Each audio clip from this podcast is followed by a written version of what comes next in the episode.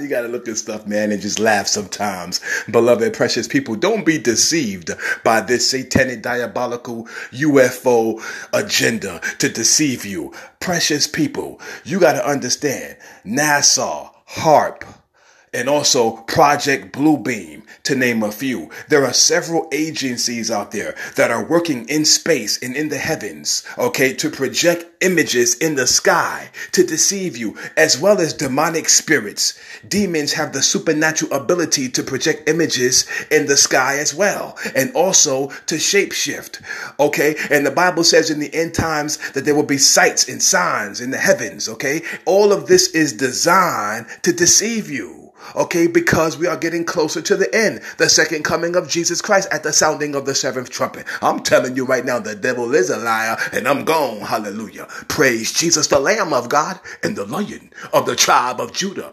forevermore.